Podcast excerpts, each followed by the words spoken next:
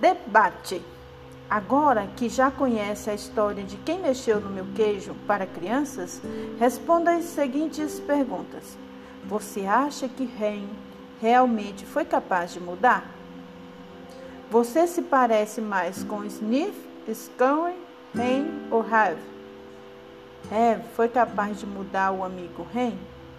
Ou só é possível mudar a si próprio? O que você faz quando alguém mexe no seu queijo? O que seria para você o queijo mágico novo? O que você poderia mudar em sua vida hoje, mesmo para alcançar um objetivo?